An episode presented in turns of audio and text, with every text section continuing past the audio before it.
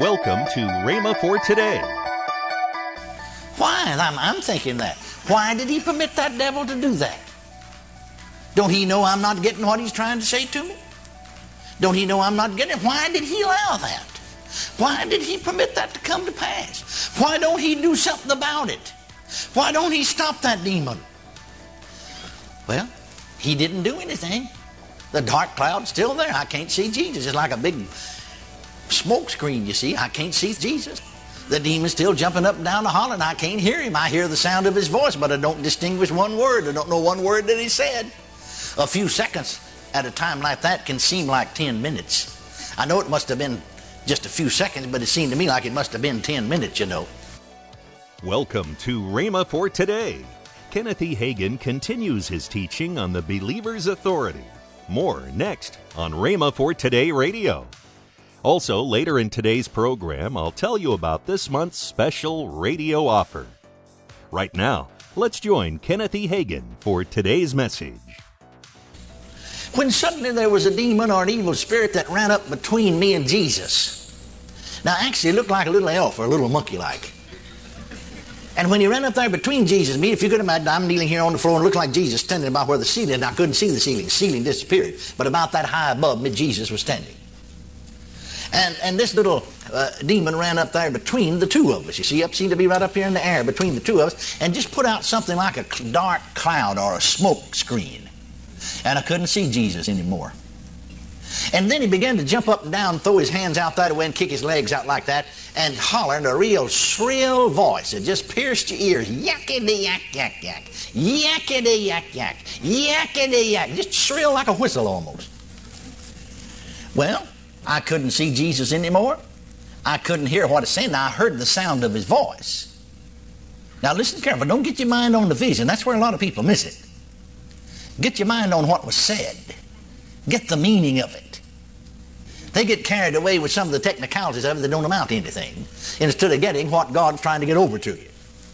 Are you listening to me now?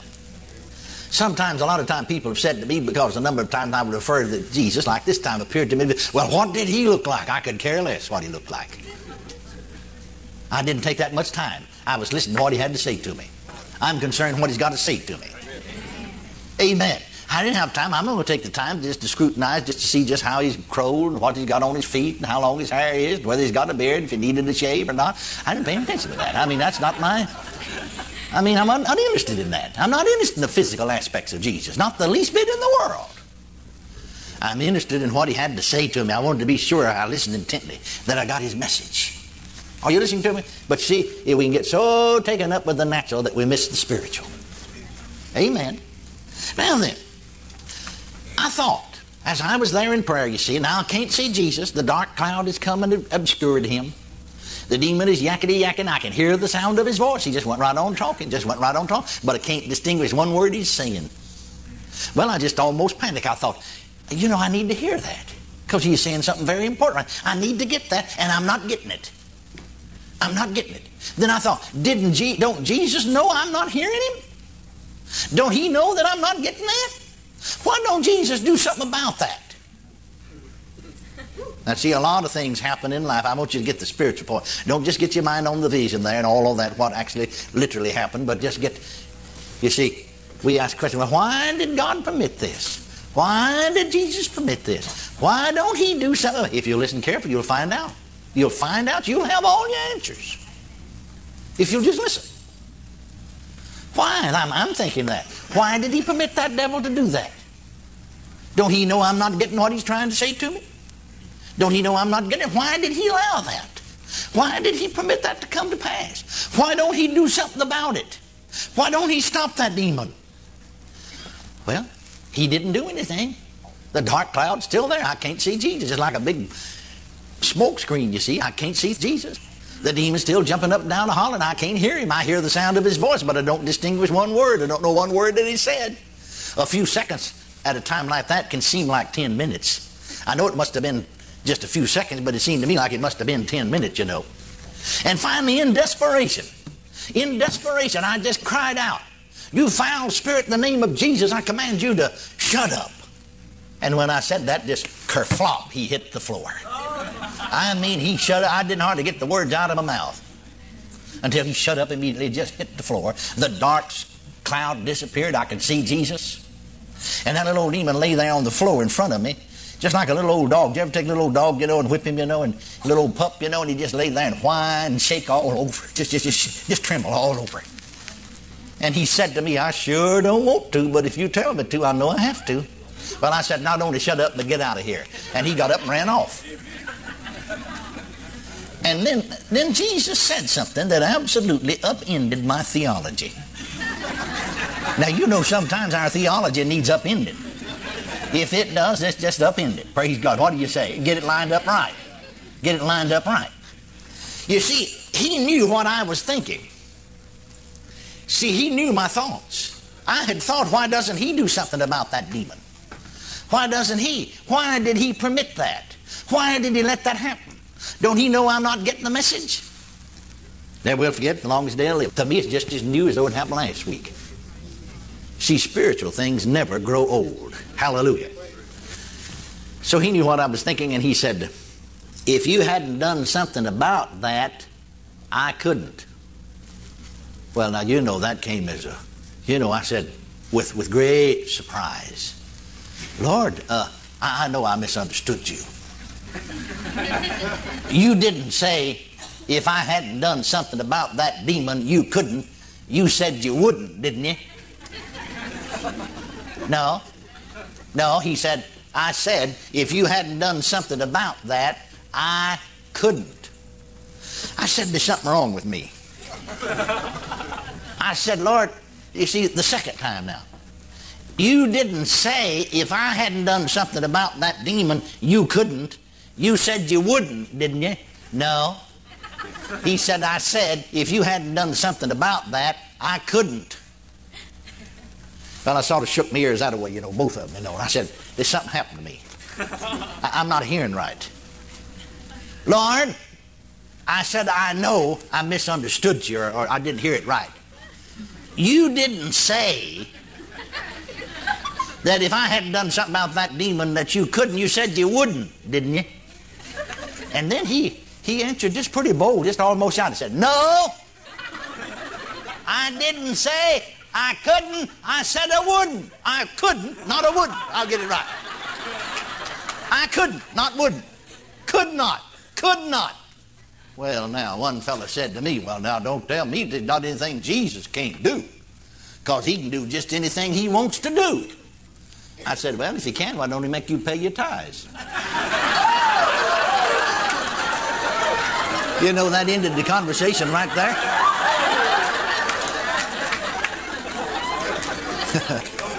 Amen. That ended it right there. That, that, that, that's closed it down. Closed it down. That closed it down right there.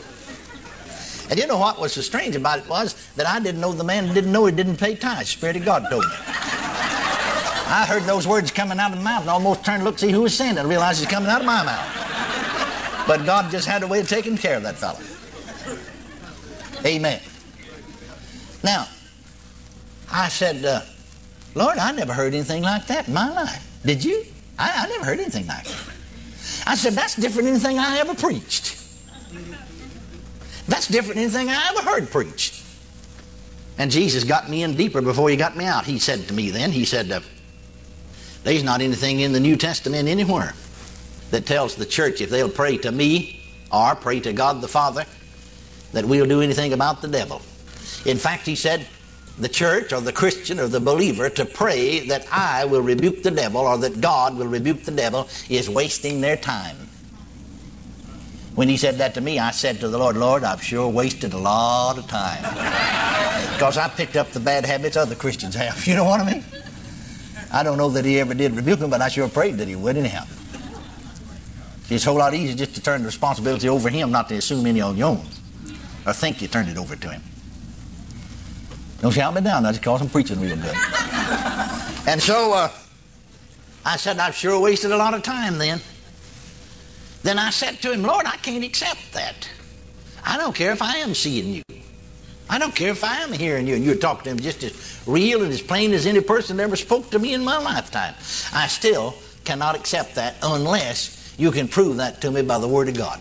I won't accept any vision, any kind of supernatural experience if it can't be proven by the Holy Scriptures. Now listen, particularly the New Testament. I'm not so concerned about the Old.